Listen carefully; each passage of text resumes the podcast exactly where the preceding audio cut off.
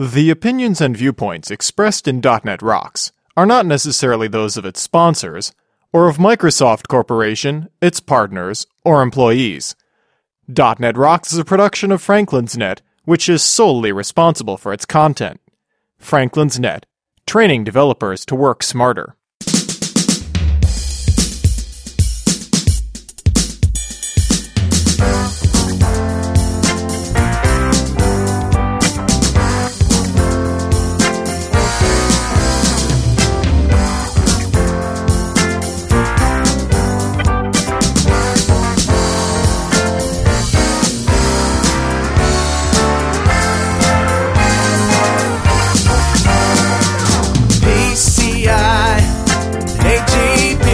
Rockheads. Stop playing that new Monday's episode to your boss and listen up. It's time for another stellar episode of .NET Rocks, the internet audio talk show for .NET developers with Carl Franklin and Richard Campbell. This is Lawrence Ryan announcing show number 321 with guest Tim Huckaby, recorded live Tuesday, February 12th, 2008. .NET Rocks is brought to you by Franklin's Net, training developers to work smarter, and now offering SharePoint 2007 video training with Sahil Malik on DVD, DNR TV style. Order your copy now at www.franklins.net. Support is also provided by Telerik, combining the best in Windows forms and ASP.NET controls with first-class customer service. Online at www.telerik.com. And by Code Magazine, the leading independent magazine for .NET developers. Online at www.code-magazine.com. And now, the man who doesn't have a brother who works at Yahoo, Carl Franklin. My friends to play internet games. Yes, it's .NET Rocks. Thank you very much. Welcome back. Carl Franklin here. Richard Campbell, of course. Hi, Richard. And we're headed for Mix. We are. Both of us. We're probably there right now. Probably are. No, we're not there now. We're we're en route. We're en route, I imagine, yeah. Yep. Yep. You know the other conferences coming up we should talk about? Lots of them. I was thinking about DevTeach in Toronto. Mm-hmm. May 12th, the week of May 12th. Yep. Yeah. Always a fun time. And we're going to be there. And it's the first time they've ever done it in Toronto. So That's right, I expect isn't it it? to be a smash hit. There's lots of people in Toronto. In fact, I just got back from the Toronto Code Camp. How'd that go? It was 400 people. It was one of the biggest code camps I've ever seen. And just a huge amount of people. During the Vista launch, we went to Toronto, and that was the biggest crowd we had in Canada, wasn't it? It was unbelievable. Yeah, it was like 4,000 people. Yeah. Uh, before we get to the Better Know framework, I have a little announcement from our friend Brian Kuhn at Argotic. You Oh, know, yeah. You know Brian. He's uh, been working on this uh, fantastic RSS aggregation library, and uh, he wants me to do the shout out for him. So it, it, it's I'm just going to read it. Interested in joining an open source software project that provides cutting edge web content syndication capabilities and giving back to the .NET community? The Argotic Syndication Framework project is currently looking for developers, testers, and documentation writers. Those interested in becoming a contributor can uh, contact the project coordinator at shrinkster.com slash VI1. That's V as in Victor, I as in Igloo, and 1. And more information about the project can be found at codeplex.com slash argotic, A-R-G-O-T-I-C. So uh, he's looking for people. Apparently, and I can't disclose what, but he's got some really high profile companies using his stuff now. Nice. Yeah. So he's kicking it up to the next level. Uh, he's got some cool software there. Very cool. All right, let's get right to Better Know Framework. All right, sir. What do you got for me?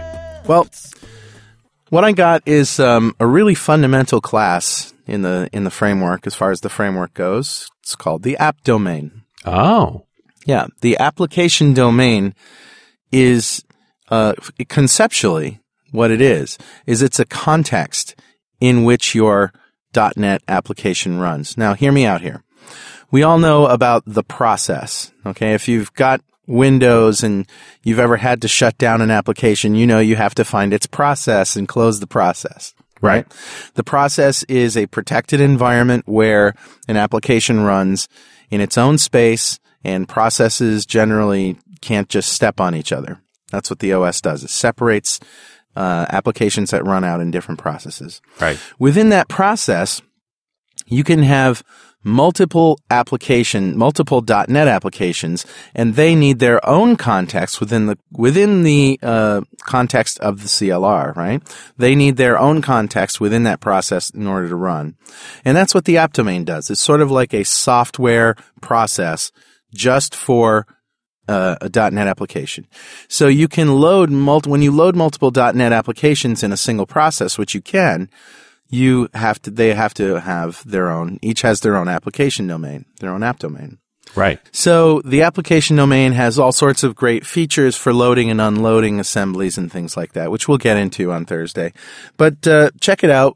An, an older show um, that Rocky Lhotka did with us on app domains and remoting um, is more uh, informational if you want to know what that's all about. So there you go. The app domain class is today's class. Cool. All right, sir. I have an email for you. All right, let's go. It's uh, thank you from a new listener. Hi, Richard and Carl. Just wanted to drop you a quick note to thank you guys for the shows. I started listening at the start of the year and as a commitment to myself to get up to speed on new features as I've been programming since 1991 via Clipper, Fox Pro, Visual Fox Pro, Visual Basic, ASP, and VB.net, but I only managed to finally escape from VB6 last year. Wow. Ouch. Ouch is right. I have found lots of inspiration from the shows and now have, for example, introduced an integrity check program to give me a heads up of any errors, thanks to Richard for the tip. Invested a fair amount of time in reflection and inheritance, which has resulted in being able to tidy up the code and delete vast chunks of it. It's amazing how therapeutic it is to be able to delete method after method. And created a whiz bang flashy demo to impress the directors into commissioning a new project for which I'm going to propose we go into WPF. Wish me luck, guys. I still find snap lines impossible to use compared to grids in Windows Forms design. Keep up the good work and thanks again. Kind regards, Rob Blackmore. You'll get used to it, Rob. Get used to the not really knowing what the heck we're doing. I'll get used to the snap lines. Ah, okay.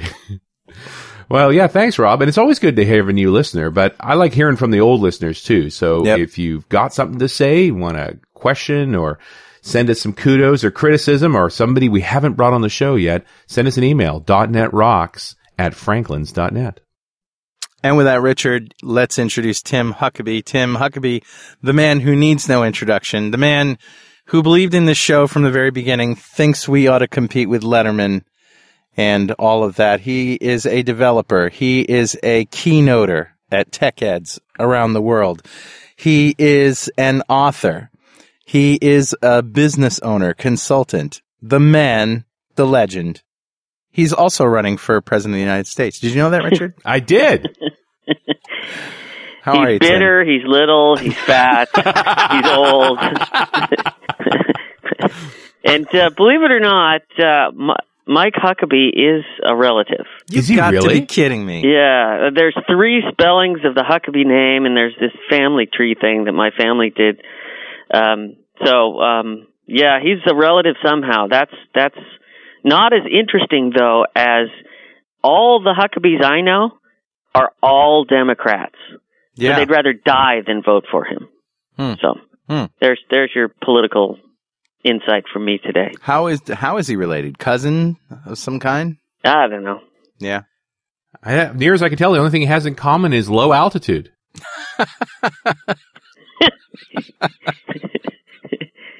Are you going to sit there and take? Are you going to stand there and take that? yes. Thank you, sir. I have another. oh man, you're no fun anymore, Tim. Uh, so you're at uh, Office DevCon right now, right? Yes, sir. Yeah, San Jose, California. Now, Gates blew in yesterday and, and did his keynote on his, you know, one of his, his many keynotes on his farewell tour. yeah. And he was actually pretty good. Really? Yeah, yeah. He was, um, he was engaging and, and, uh, you know, he didn't, he didn't speak for three hours. It was kind of compact. It didn't run late like the keynotes some, sometimes do. Maybe now that the pressure's off, he feels a little more comfortable. Yeah, yeah. He talked about the foundation and and uh, what they're going to be doing, and then uh, I don't know if you guys have seen this. It's on the internet, but the Microsoft filmed this um, this video, his retirement video. Have you seen this? Oh yeah, No. I've seen it. It's it's hilarious. It is. They edited it, and it, it, I was crying. I was laughing so hard. I mean, they've got the who's who of the world doing this Bill Gates retirement video. It is Wow. so funny. Wow. Uh, Hillary Clinton, for God's sakes. Is it on YouTube? Yeah, I believe it is. oh yeah, Yeah, I'm- mean they did a new cut of it yesterday, but um, the original version is out there. I just can't believe. And they got him playing a Wii, right? Or Guitar Hero. Anyway, they not the Wii Yeah. on Guitar Hero, but And he calls Bono from U2. Yeah. and and uh, it is so funny. That's it's one of the best. Microsoft videos I've seen. Wow. Yeah. So what else is happening there now? Did did you participate in any of the of the of the talks or the keynotes? I did a session, and then uh, InterKnowlogy. Uh, it just so happened, you know, it's kind of coincidence, but we had two of the big demos in the keynotes. One was a pure technology demo that we built for Microsoft. It's like the the what's what of bleeding edge. It it has it all. Uh, VSTO three, uh, Silverlight, WPF, Windows Workflow, WCF. It's this end to end, pretty cool OBA office business application demo type thing. And and our good friend Jay Schmelzer did a great job demoing that Awesome. in the in the Kurt uh, DelBene keynote. He's he's the big senior exec VP guy on the office side. And then in the Gates keynote, uh, we built we helped FedEx build a piece of totally sweet, really cool software. Where basically you manage all your shipping and tracking of packages in Office, like in Word and things like that. And the Wow. the CIO guy from FedEx is a really nice guy um, he he demoed that. So yeah, we had those two keynote demos, and then uh, Bill Sheldon from InterKnowlogy has like three sessions, and uh, you know my modus operandi, right? I I do a session on the first day, and and then just play all week long. Right. So I did a um, I forget what the trendy title they gave it, but it's I did a VSTO WCF WPF session. Building It- office applications with WPF and WCF. Yeah, something like that. Yeah. Well, they're your talking points. I'm just Richard, reading them. You're you're you're you're asking me the question like I designed this session and and you know I had some great insight on it when in reality these these folks we do a lot of work for the VSTO team and these folks asked me like nine months ago to speak at the conference to submit abstracts. And you guys are familiar with this process. So I did. Mm-hmm. And I submitted I don't know like six session ideas and they must have hated every one of them because I got this email like congratulations for agreeing to do the session, you know, building OBAs with WCF and WPF, and I am like, what the hell does that mean? I didn't even know you could do that at the time. so I called. Do you guys know Steve Fox from the VSTO team? He's now in DPE. He's a great guy, and if you haven't had him on DNR yet, you should have him. He's awesome. He's the guy. Um, not only is he super smart, great presenter, uh, great developer, but he's the um, coach of the Microsoft hockey team. Is an ex hockey player. You, you know So all he those must be stories about Brian Valentine and Microsoft kicking Sun's ass in hockey and all that. That's him. Wow. Yeah, he has great stories. Get him on the show. He's he's awesome. In, in any event, why, why the hell did I bring up Steve? Oh, Steve tells me uh, he dreamed up this session. I said, well, okay, cool. Get, can you give me the abstract for it? He goes, no, you're going to do that. I just gave you the So title. invented All you get is a title. Figure out the Yeah. rest. So yeah, I get a title and that's it, Steve. And he goes, "Yeah, just figure it out." I'm like, "Okay." But uh in all honesty, I had a total blast. You know, for the last 6 months I've been dinking around building demos in the middle of the night for this session, and I have some totally sweet demos. I mean, seeing a, a really beautiful WPF control living in office, i i- it's like, you know, seeing a, a, a lion with a panda's head. you know I, I mean, you, you, you totally double take it, this stuff. So uh, here's here's another guy I know you've had on the show. Brian Noyes gave me a WCF service that serves up music. This is kind of hard to explain this Mhm. demo. Mhm. Um, but I'm going to have to, right? Because you can't see it. But so Brian Noyes gave me this WCF service that he built, and and basically he built a tool that like greps his hard drive for all the music he has, and then goes out, calls an Amazon Web Service, and grabs the album art. Right? Okay. Right. sounds kind of cool. If you're if you're one of those people that are totally into the music you own, you know, kind of cool. So so he builds this SQL database and he exposes this in a WCF service. So technically, you can talk it talk to it in HTTP or a number of different protocols and great demo type thing, right? So I snap that bad boy into a WPF user control, which is living in a Word document right? So I'm consuming this WCF service, and I'm I've, I populate this combo box with all the albums, and you click on you know one of the albums, that, and you click insert in this beautiful WPF user control. Which, by the way, I have zero design skills. One of the, the things you learn right off in WPF is you steal other people's artwork, and there's tons of WPF styles out there on the internet. So it's got beautiful look and feel, and you click insert, and it inserts all the metrics of the album, the name, you know, the band, the artist, uh, the the the um, the record label, and then the album art. And it starts inserting these things in a Word document, and it's of course it's all animated and beautiful. It's a totally useless demo from a business perspective, but absolutely technically one of the coolest things in the world. Wow, cool. So I did that yesterday, and uh, the crowd went wild, of course. Of course. Yeah.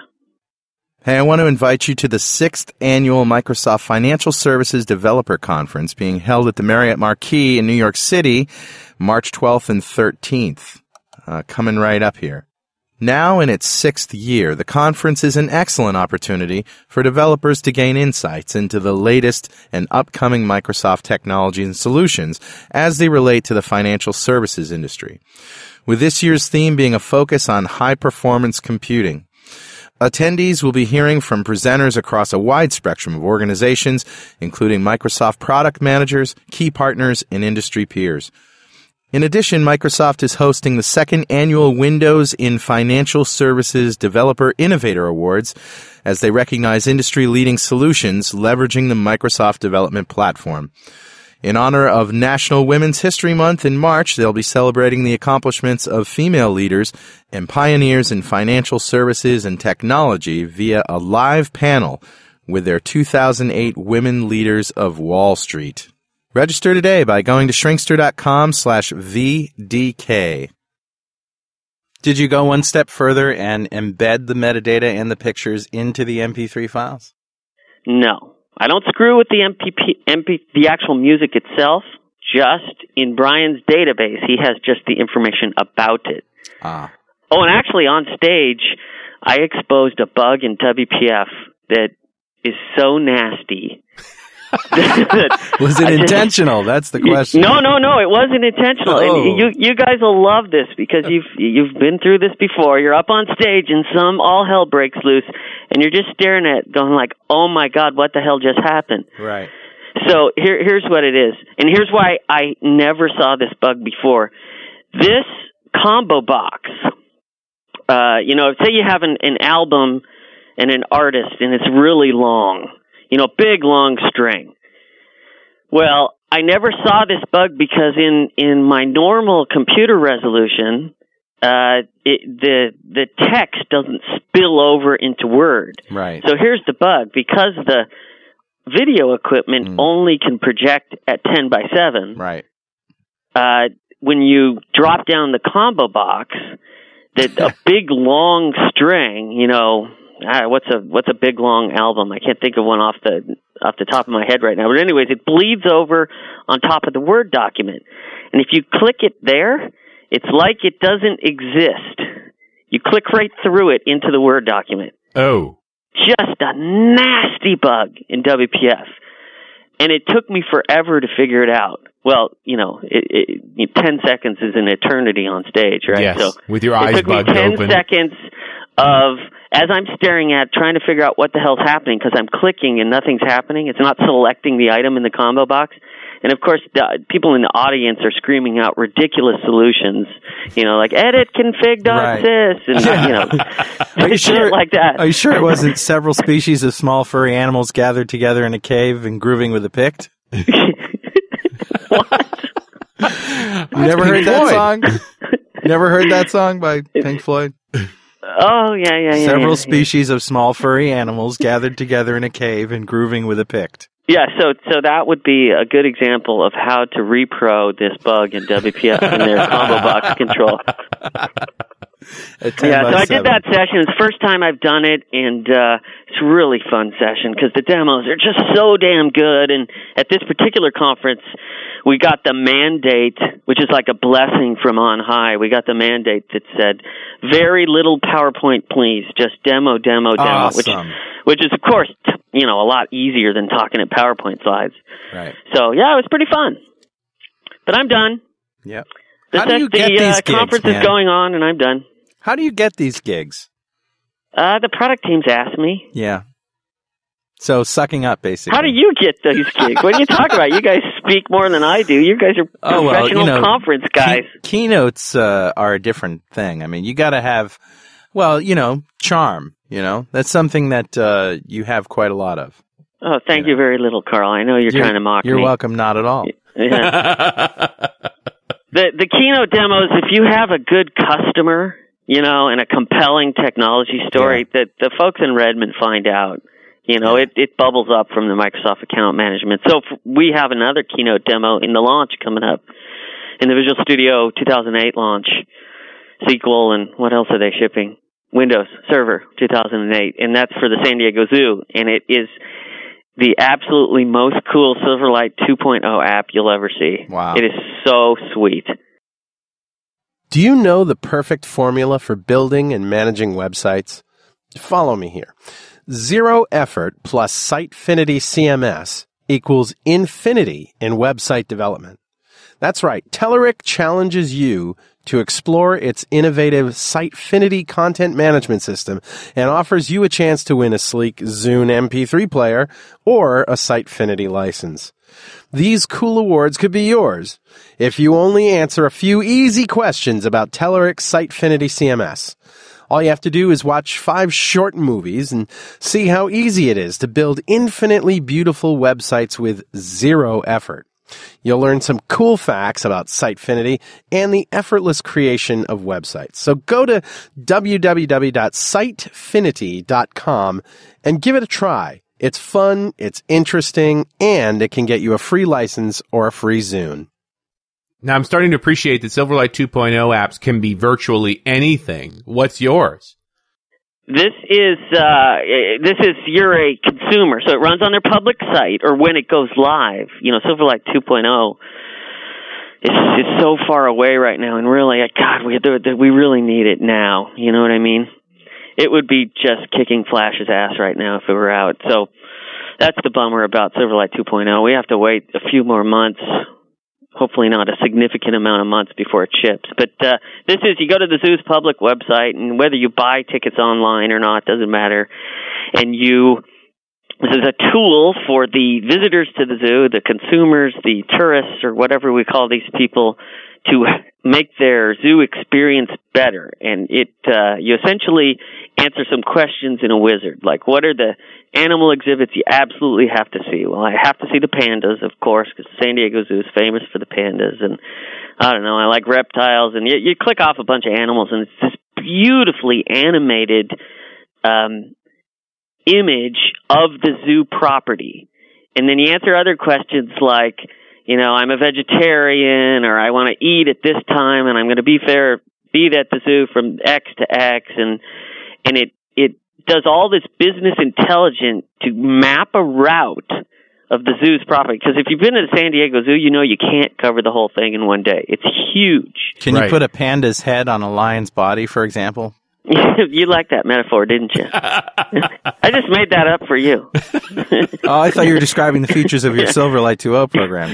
That'd be really cool if you could just Yeah. drag and drop, you know, heads and bodies and stuff. Well, I'll I'll put that on the feature list, which is a mile long, of course. Hmm. Um, So uh, where was I going with this? Oh, oh, so it, it outputs a number of things, right? Inputs and outputs. So you got this beautiful route, and, and it takes things into considera- consideration, like, well, the best time to see the pandas is 3 p.m. because that's when they're fed, hmm. and you don't want to see the giraffes at 8 a.m. because I don't know, it's right close to the front of That's the zoo. That's when they mate. Yeah, it, it's all back to the penis with you, always, isn't it, Carl? There's nothing about mating in the application, but I'll add that as a as a feature. Well, I mean, too, I'm thinking like. of things I wouldn't want to see at the San Diego Zoo, and two giraffes mating pretty much is at the top of the list. Oh, you'd be surprised. Were, weren't you, Richard? Weren't you with me in Malaysia when those elephants were going at Oh it? yeah, we were there. Yeah, That was yeah. beautiful. Very that elegant. was actually quite entertaining, Carl. So don't downplay the mating thing. All right, where was I going with the zoo thing?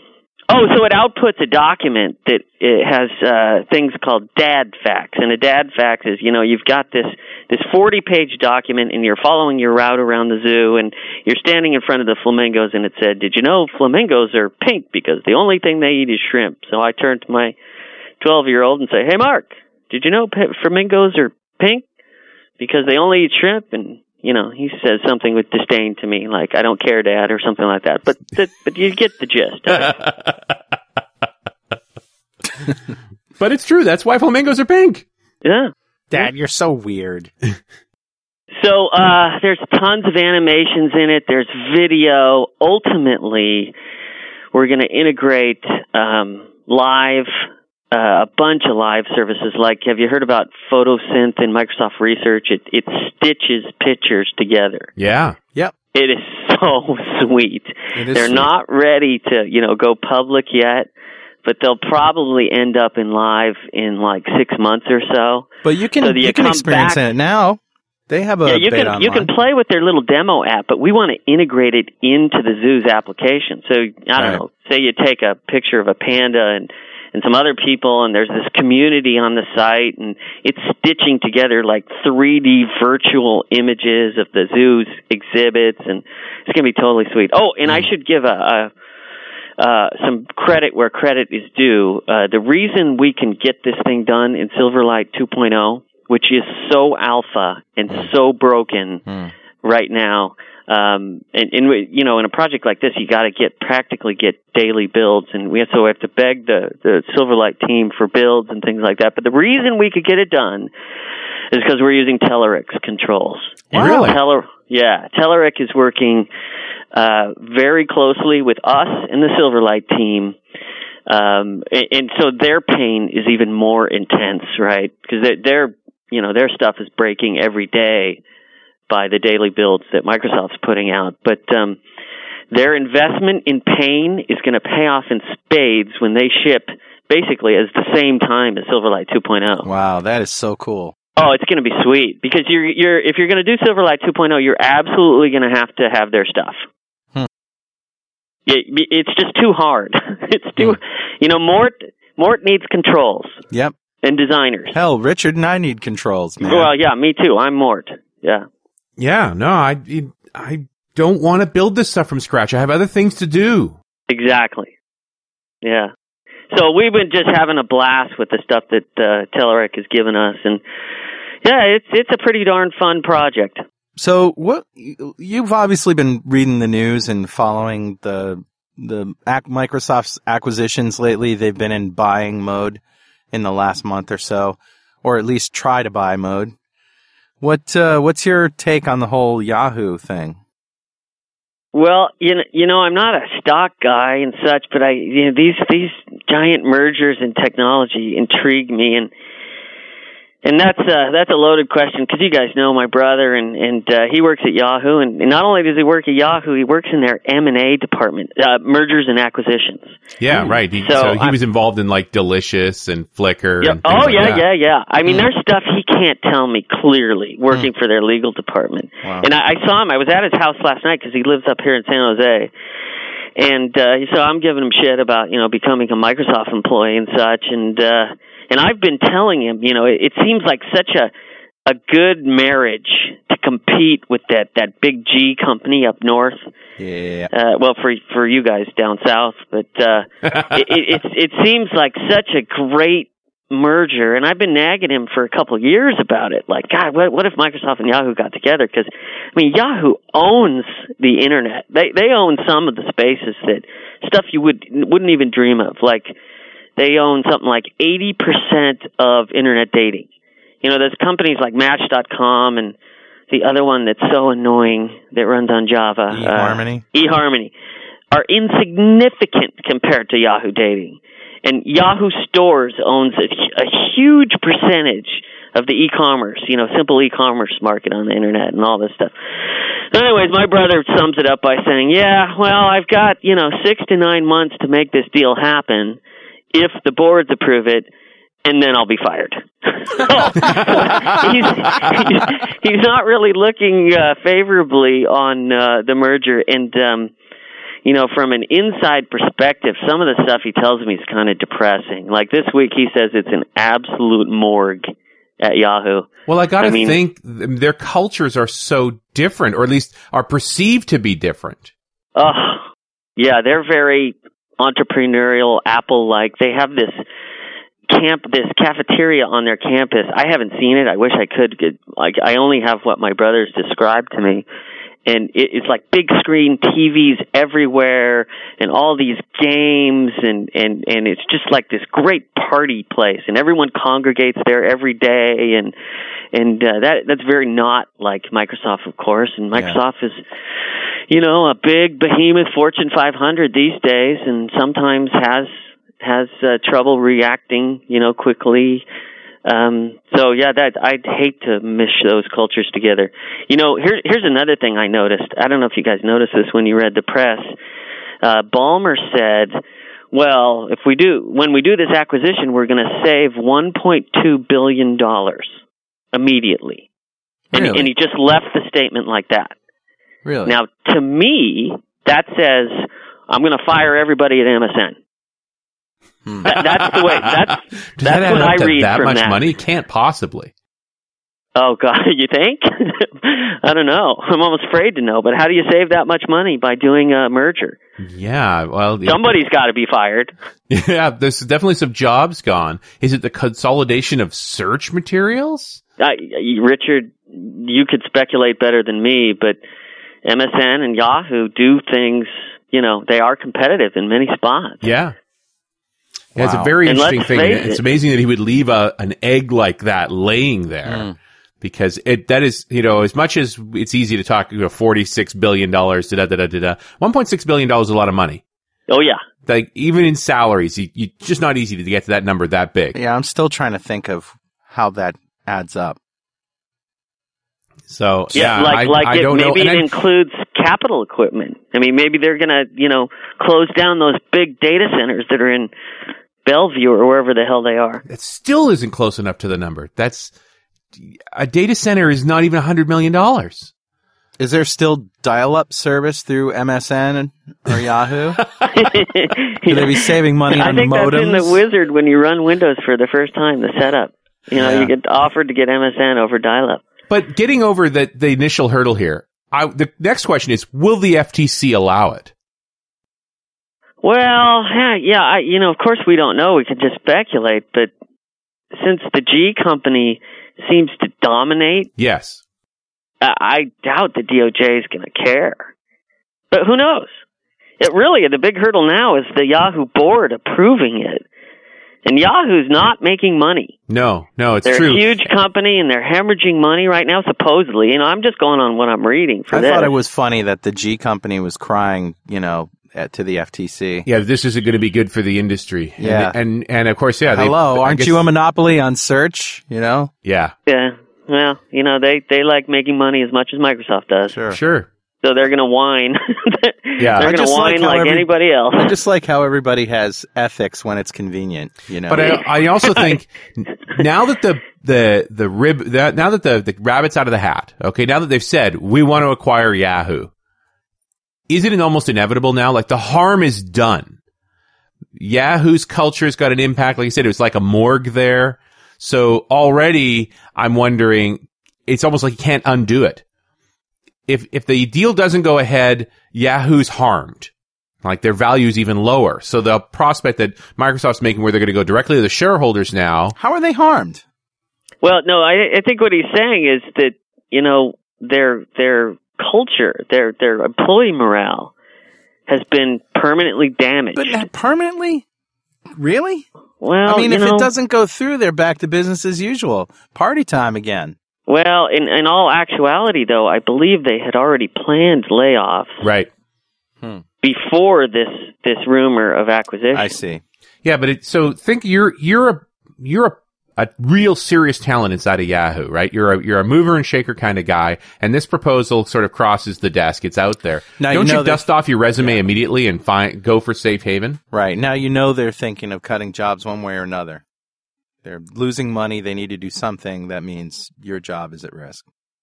It's such a great company. I hope you're not right. You know, Yahoo is a fantastic company. But yeah, I, I, I can understand the morale being a little low. Yahoo.net. Won't that be fun? Yahoo.net services.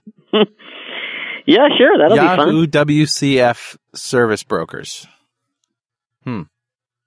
Tim, do you have any, uh, you know, every time you come on the show, you got a great story of something that happens to you uh, in your many travels and your many interactions with people in Redmond and, and whatnot. Do you have anything, uh, any funny anecdotes to share today? Funny anecdotes that are. I have to think about that, Carl. Can we get back to that? Funny right. anecdotes that aren't, you know, completely offensive or. or so it's got to be special. Feel free to You know, ruin your career on our show. That would be perfectly But- fine with well, me. didn't I? Didn't I do that? Uh, yeah, I did. It was on your show where I did the all the f words. So that little producer on the Bill Gates keynote. Oh yes, we Yeah, yeah. beat those. It was one of our best beeping jobs ever. You was a know, in good all honesty, job. I never heard what you guys did with it. I didn't listen to myself on your show. yes, it was bleeped. Uh, but people told me it was pretty funny. it oh, was yeah. funny. Yeah. Um, so let me get back. I'll think of something. All right. VSTO 2008. I really haven't seen much on this. It's now incorporated as part of Studio, right? Yeah, yeah. VSTO's now part of the box. They're part of the team. They're working with Office. You you you got to appreciate how difficult it is for this tiny little team in Microsoft and what they've done. Because let's face it, the Office object model is a black box nightmare, right? And and Well, what they've done. beast. Yeah, oh, oh, Outlook itself is such a monster. It's scary to build Outlook plugins, um, which is a story in itself. But uh, so you got to appreciate what these guys have done. They've exposed this stuff to us .NET developers. Um, I personally, and and they're like, you know, they've. I bet their feature list is a mile long because there's so much more they can do. There's two basic uh, project types in VSTO.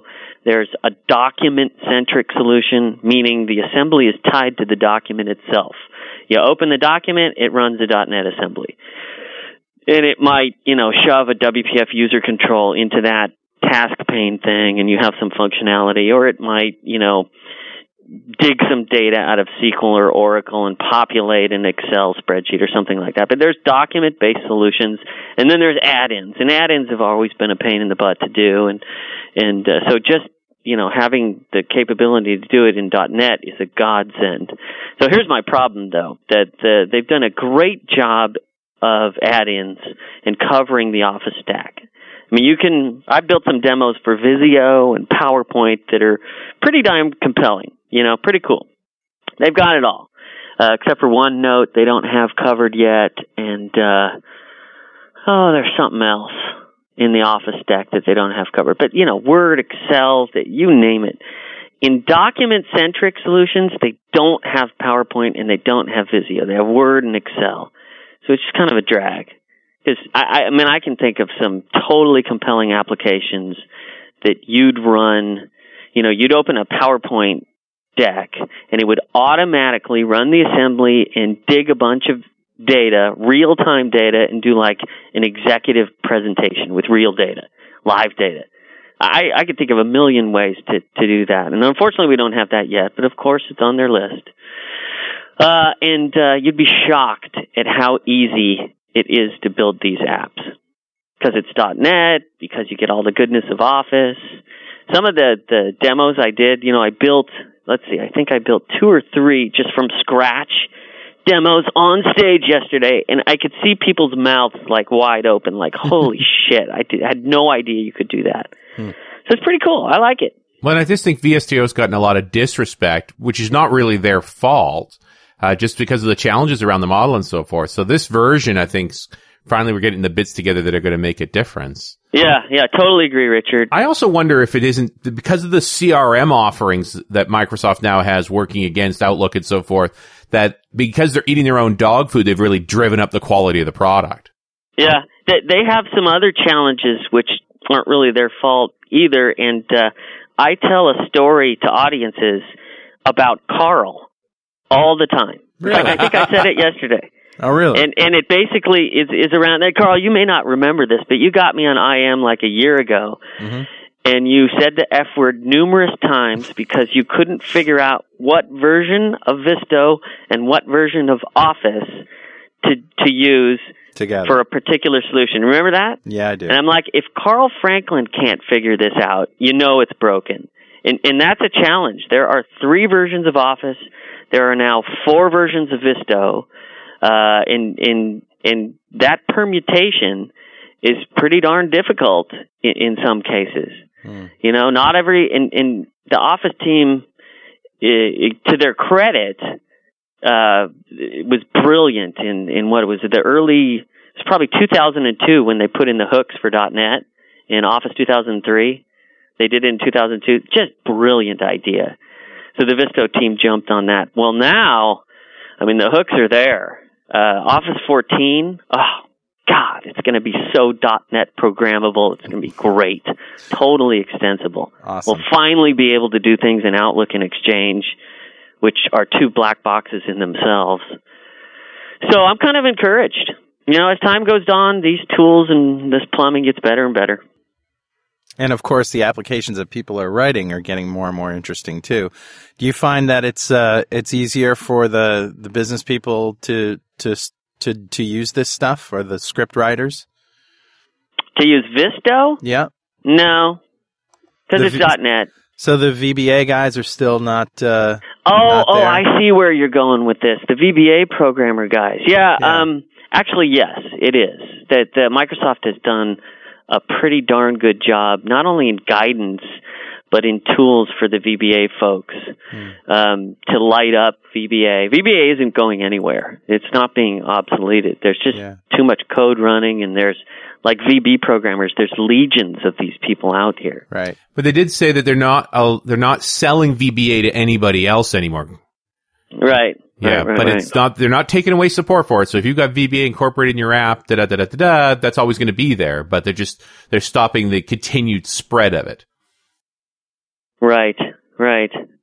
So, um, kind of along the lines, you know, I've been extolling the virtuals, the virtues of, of VSTO here, and I'm, I'm a good news, bad news type of guy. There, there are some kind of nasty spots. Deployment is still pretty tricky because you're living within Office, and the the attack surface for viruses is just so huge. Yeah.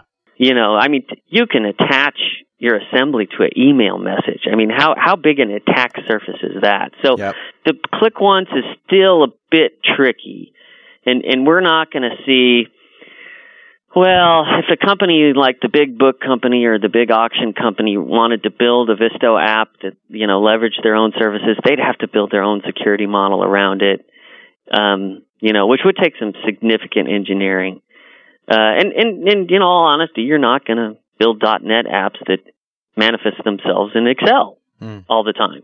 Maybe, maybe even a portion of the time. So, you know, it's not like these technologies are replacing WPF or WinForms or ASP.NET or things like that. So, Hmm. but it is one more tool for our toolbox, and and God, it's powerful. The whole other can of worms here is the entire 64-bit thing. I don't think we see any horizon for Office in the 64-bit platform, and so VSTO's got the same problem. So here, here's something interesting. Um, I had uh, I was in the bar last night, of course, and I'm I'm I'm I'm uh, I meet some guys on the Excel team. I, I've never met anybody on the Excel product team. Right? Have you Wow. guys? Uh, Have no. you guys? Nope. Never met a guy from the Excel team. Yeah, and and the rumor has been for years that Excel is one gazillion line, like 45 million lines of assembler. I mean, that's been the rumor for years, right? so I said to these guys, is it true? Is is it really one big assembly language nightmare? And you know what their answer was? Number one, not anymore really. We've had to redo a lot of the assembler for 64 bit. Huh. Right. And number two, the code is still in there. We just commented it out. Swear to God. Oh. Swear to Oh God. my God. Isn't that hilarious? There's oh my like God. millions of lines of commented assembly language in Excel. Oh my god! That's hilarious. I love that shit. And the reason they do it is because sometimes an algorithm doesn't work and they have to figure out why. And they knew Yeah. it used to work in assembler. right. Well, and, and Excel is so old that, and people forget this. Microsoft, you know, was late to the game with Excel. Lotus one two three had beaten Multiplan hands down. Had Yeah, pounded. multi-plan. But don't yeah. you think that code base should have changed a little since then? I mean, But you're, you know, you know, the, the whole fe- new feature mindset, you just never replace code. I just think that's so interesting. interesting. unbelievable. yes. That even the world's biggest and greatest software company would do something that we'd do. just leave a bunch of shit in there and comment it out. Well, it's an interesting thing to think about working on a project that's on version 14. Yeah. Right. Well, actually, it's 13. But, Okay. but they called it 14 because they were afraid 13 was unlucky. That, that's another thing that's just gotta mind be Goodness boggling. knows they wouldn't want any bad luck around office. Are you Yeah. serious? Do you see the irony in this? we comment assembler code, but we're scared of a number. exactly. I love it. This is just great Microsoft goss- gossip. You just can't get anywhere else but on your show. Oh. Now you realize somebody's going to yell at me for for spewing all this stuff. Well, Oh, of without a course, doubt. if they were Oh, here, they would say it's not that we're for a superstitious; it's that our customers are superstitious, There you go. yeah. yeah. which could also be true. They don't want to play into that. Tim, you're involved in the community in a lot of interesting ways. I mean, obviously, you're regional director, which you've been, you're one, one of the old regional directors. Yeah, I can't believe you guys haven't kicked me out yet. You guys, like we run the program. Yeah. Like, it's- Don't you? I thought you did. uh, but, and also you've been, you're like, you've been, you were one of the first certified professionals, like way back. Where are Uh, you getting this stuff? That is actually true. My my my uh MCP number is uh like 165. Oh my lord. Wow. Right? Like, Isn't that funny? That's how old I am. and it was before the campus on Redmond existed. I flew up here. It was um 1990. I Wow. flew up here when uh you know you know the old building where Microsoft was when you know it was like 250 people in yeah, the before the Redmond campus. Yeah, it was in Bellevue, and I I took this test in um um the Sybase product. What was the version of SQL that was Sybase? Four two, four point two. Yes. Yeah, SQL 41 and Server 42. four point two. Yeah, I took a couple tests. I probably flunked them, but back then they didn't care, and they said you're certified and gave me the blessing. And uh, you know, back then we were doing Novell. You know, Yeah, we were right. we were we were Fox Pro and and you know, Yeah, I it was, wasn't I was Pro, Clipper and. Novell 2.1. Yeah, and All right. Clipper. Uh, notice to all FoxPro programmers, I did not laugh at that joke. I learned object oriented programming from Visual FoxPro. They have a beautiful object model, so in their defense. But uh, in any event, what the hell was I talking about? Yeah, oh yeah, so I'm I have a I think I still have it. My Microsoft certified professional card in SQL Server 4.2 uh number 165. And and now I was told they're in millions, right? If you get Yeah, yeah, certified. it's like 2 million. yeah, isn't that hilarious? That's how old I am. Uh, and also, are you you were early into the into the uh, Microsoft Certified Partner Program too. Yeah, uh, you know that we've always had good work. Um, in the industry, right? So when when I went to college and a lot of my buddies had to move back home because they didn't have jobs, but if you're a programmer, you can always find some work. So yeah, I've worked I worked at a partner uh um many many moons ago. There are some Microsoft employees that I've known for 20 years. Wow. 25 years. Oh my goodness. I've got kids that work for me that don't know that you used to have to embed Epson escape codes in your Fox code to get the printer to bold, right? They have no concept of that. That- Well, they've probably got- never seen a dot matrix printer for that matter. Right, exactly. They have no concept of the printing or how you get it for free and why and I, I've got shoes older than these kids. yeah. and they're all freaking brilliant, smart guys and gals too, which really pisses me off. Uh, so, uh, uh, what other groups are you working with these days? You were involved in .NET from the very beginning. Do you? Um, oh, like in Redmond, yeah. So I see where you're going with this. As you get the the byproduct of getting old is you you become overhead and you become a figurehead. And I sit on a lot of councils in in Microsoft. Uh, so I'm on the .NET Partner Advisory Council, which is really fun. Yeah, what do you Um, guys do in this situation like that? Well, they actually they, it's great. They march the product teams in front of us, and they do roadmap stuff, which is which I'm totally into. So, like, I saw a build of Rosario a year ago, and are we allowed to talk about Rosario? Yep. I think so. It is so freaking cool. I mean, doing the, the from a business analyst perspective, just that part of the product. So I want to scope an app. I'm a business analyst. I want to storyboard it, and I do it all in Visual Studio. It is so sweet. Wow. It is going to hurt its competitor. And, and let's face it, there are some beautiful pieces of software that own that space of the life cycle. You know, so um, they do that. You know, every once in a while, one of the big wigs comes speaks to us, Sanjay or Gates or whoever, and and you know talks about the future and what they're thinking. I mean, without getting in the in .NET, you can pretty much speculate where we're going, Yeah. right? The the Yep. WPF, Silverlight, ASP.NET, Ajax, the whole thing is going to converge. It's funny how One- you're all the client technologies. When I think about where .NET's going, I think about BizTalk and the whole web services model and uh, the whole workflow model, all of the enterprise infrastructure for handling that. That's because you're a real engineer. and, and, I don't think in about the client technologies at all. I think how am I going to store and deploy and manage Yeah. data? See, in my world, Richard, you are going to you people are going to build something and obsolete yourselves because we're just going to get that for free. Right. You know, ultimately, in ten years from now, you're a COBOL programmer, and it's going to be all I about was a the COBOL programmer. I got over it. I'll be doing something else 10 years from now. oh yeah, you're going to be on the client side ten years from now. I You're going to come over not, to the dark Mr. side where I live. The funny thing about your taps is they need my plumbing. and I'm going to get your plumbing for free, and I'm not going to have to pay five hundred dollars an hour for one of you super genius software architect guys. Right. Oh, I'm going to enjoy you being wrong. you know, I often am. I, I've had a lot of predictions in my time that haven't come true. Oh, yeah. Yeah, like the death of the internet. Hasn't died Yeah. yet. Hasn't died. Yeah, well, I heard rumor you're involved with Surface as well. Now, there's a show I'd like to get. I would love to talk about that.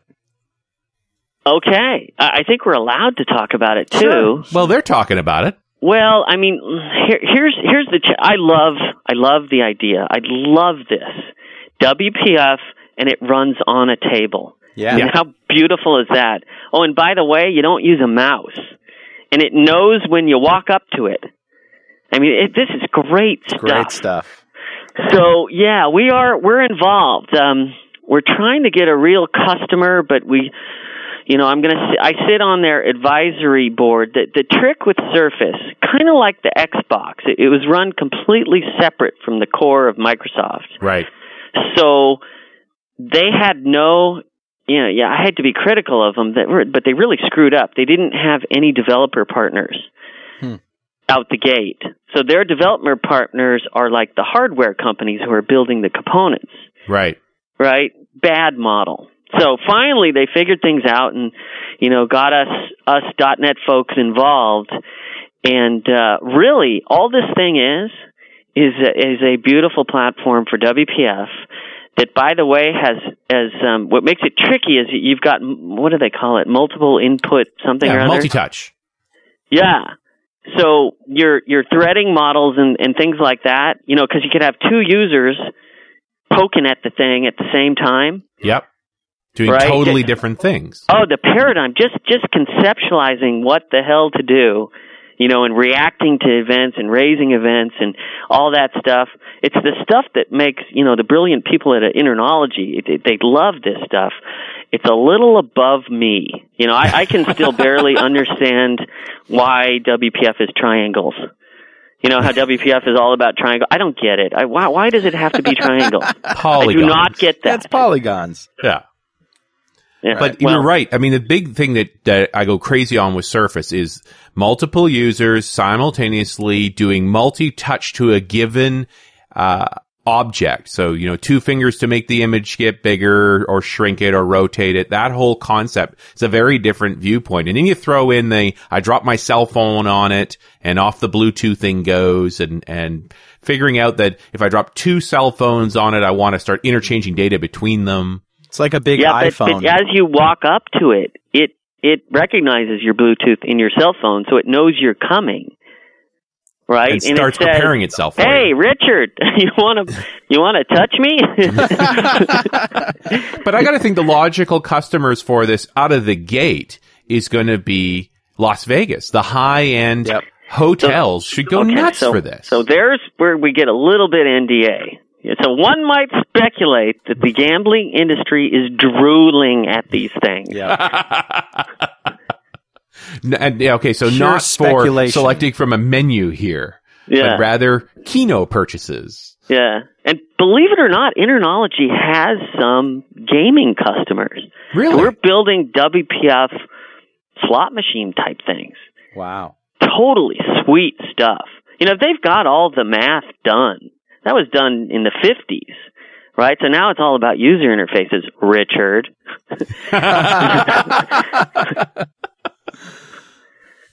And usability. Can you imagine the usability on Surface? You know, have two teenagers bang on the thing. Oh, without I a mean- doubt. I, I, but you, you're right. It's got to have the .NET interface to it. You've got to be able to get to this as uh, using the existing programming environments we've got. There's no reason it couldn't.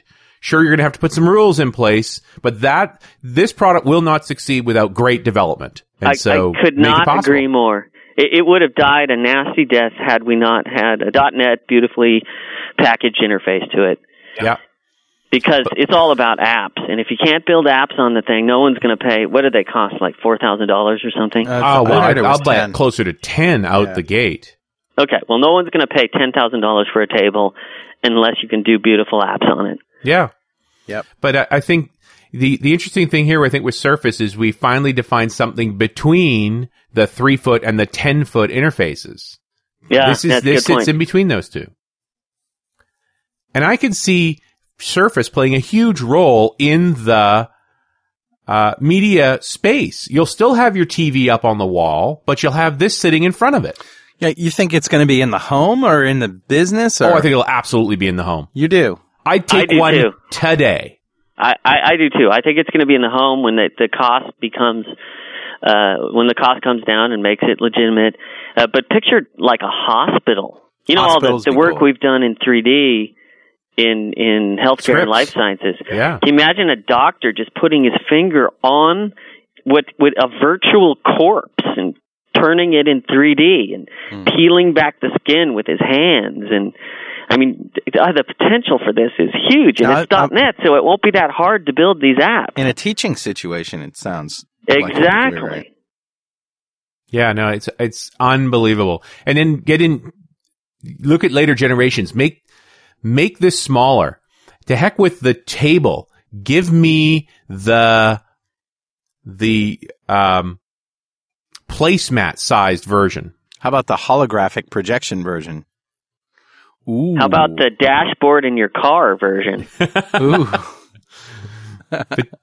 I just you get you get to that whole thing. I really like the idea of trip planning from this. That I drop my cell phone onto the surface. I start looking through maps and marking off things that are important to me. All of the results of this end up in my phone. Then I wander to my car. My car picks it up and knows what it needs to nav and who to call. I like the whole idea of the uh, the photos and music and all that kind of stuff. You just set your cell phone down on or your iPod or whatever down on it, and all your stuff spills out onto the table, and then you can just move them around and you know move them to the different devices that you want. That's very cool, and I, I can I can see wanting to buy music that way as well, or even videos to walk up and to a it's kiosk that has WPF. To walk It's up to a WPF, kiosk that has is- every movie known to man, you know, browse them and then just sort of whoosh, drag them onto your device. Okay, so um, I just thought of another um, interesting tidbit that uh, somebody from the WPF team told me yesterday. Can I tell you guys? Sure. You guys probably know this. That I, I was floored by this. Uh, you know that there is some challenge in learning at WPF. Not only is the paradigm different with XAML split out from the, the .NET code and such, but it, it's it's pretty big. So, did you know? And you probably knew this, but um, two things. Number one, did you know that the, as far as API is concerned, just the surface of the interface, WPF is bigger than ASP.NET and WinForms put together. So, so you No, know I not. concept of like a Win32 programmer. Remember those people? Yeah, yeah. And they used to memorize interfaces because there were thousands of them, and that made them really smart. Dr. GUI.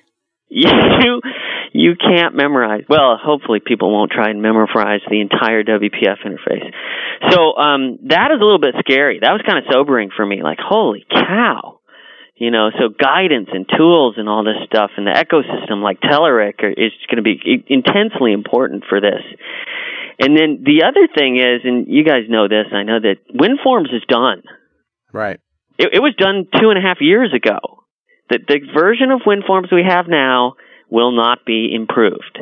They may fix a bug here and there, but you know what is that? .NET 2.5, Yeah, WinForms 2.0. That's it. yeah. So I tell these audiences, like it or not, hard or easy, cool or not, you will be doing this. But I do And- think that we will see in the next couple of years a WinForms to WPF converter. There's no reason not to do it. It's completely viable. Build it, please. No, thank you. But I need that. yeah, I mean, I flail at three o'clock in the morning trying to figure out this stuff. And then I go talk to you know the the, the devs in the company, and they explain things. And phew, man, then you know why you don't feel like you know anything. you know, I'm just like everybody else. I'm trying to figure shit out. Yep. so, Oh, uh, snowboarding. Yes. What about it? Yes. Yes. well, I'm listen, going kids, I've, tomorrow. always, I figured out that I can get Tim Huckaby to any conference I want as long as I can find a decent fly fishing river or a decent place to snowboard. Yeah, yeah. It's Yeah. now commonly known that that used to be kind of a, a amusing secret about me, but th- there is no doubt anymore that if you want me to speak at your user group, uh, I will turn it into a snowboarding or fly fishing trip. And since Microsoft pays for me to do for, do it, then it's a beautiful thing. So uh, I spoke at where did I? Where was I? In Phoenix. Now, where's the fly fishing and snowboarding in Phoenix? Well, last week, uh, last week, like Wednesday, after I was done with my presentation, I hopped in my rental car and I went fly fishing in Sedona by trouncing through two feet of snow. Not only did I not catch a fish, I didn't see a fish. I didn't even see bugs. it was it was awful. No, it was a totally beautiful place. I had a great time. You know, I'm I'm a wannabe nature guy.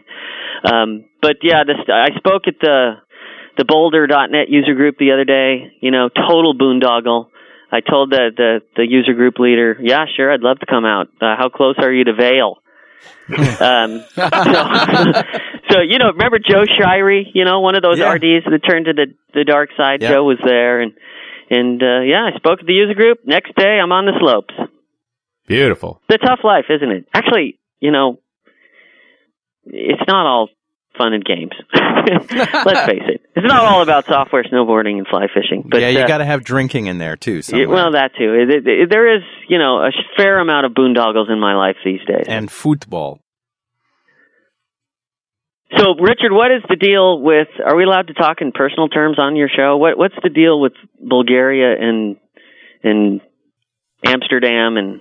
Uh, to I think we've got all three of us are going to both shows, and I think so. Everything is settled now that uh, the the SDC conference is the sixth and seventh of of October, and then there's a, a a speakers tour as usual on the Wednesday, and the Bulgaria show DevReach is the following week. However, Richard has planned a little excursion for us. Well, you know. Uh, so the following week is uh, the 13th and 14th of October, and there might even be something happening on the 15th. We're still working out the whole agenda. But there's this realization that since we're going to be in Europe, there makes no sense to fly home and then fly back. So if we're going to have those four days, we got to do something. And I've already been all over Western Europe. So I really want to do more of Eastern Europe. So my thought was, as soon as the party's over in Amsterdam, we hop on a plane, we fly to Sofia, we jump in some cars, and I mean several, and drive to the Black Sea. Because I, really want to see the Black which, Sea. Which one of you two is convincing Kelly? Oh no, that's that's my job. I'm the spousal persuader. I'll do that. Okay, so you call my wife and get it all and then we'll out. pop up north from there and take a swing through Romania. I'd really like to check out some Bucharest and, and some of that area. And we'll get back in time for the DevReach conference in uh, Sofia and do a great show there. Love it. Yep. I'm in. As you were talking, I was screwing with my calendar.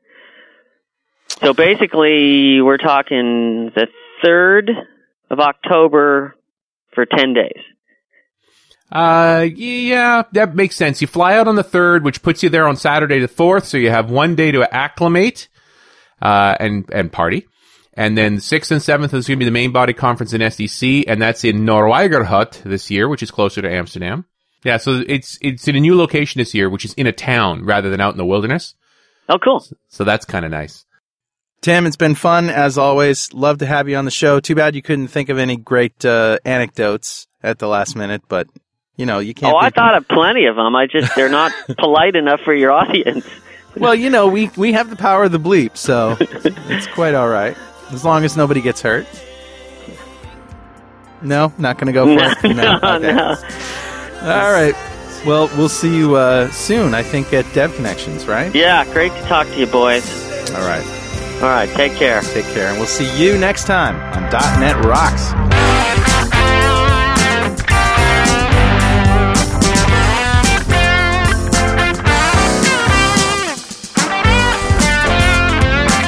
.NET Rocks is recorded and produced by PWOP Productions, providing professional audio, audio mastering, video, post-production, and podcasting services. Online at www.pwop.com. .NET Rocks is a production of Franklin's Net, training developers to work smarter and offering custom on-site classes in Microsoft development technology with expert developers online at www.franklins.net. For more .NET Rocks episodes and to subscribe to the podcast feeds, go to our website at www.dotnetrocks.com. Got a transmitter banned by the FCC. Yes, I'm a